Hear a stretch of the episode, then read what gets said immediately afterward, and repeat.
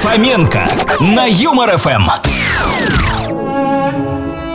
Поручик Ржевский недолюбливал женщин.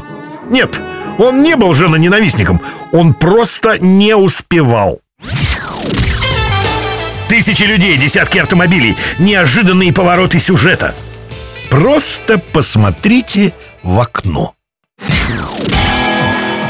И я там был, Wi-Fi ловил. Сети находила, а доступа не давала. Вот до чего дошел прогресс. Едешь по трассе, чуть-чуть задремал, сразу раз тебе подушечка.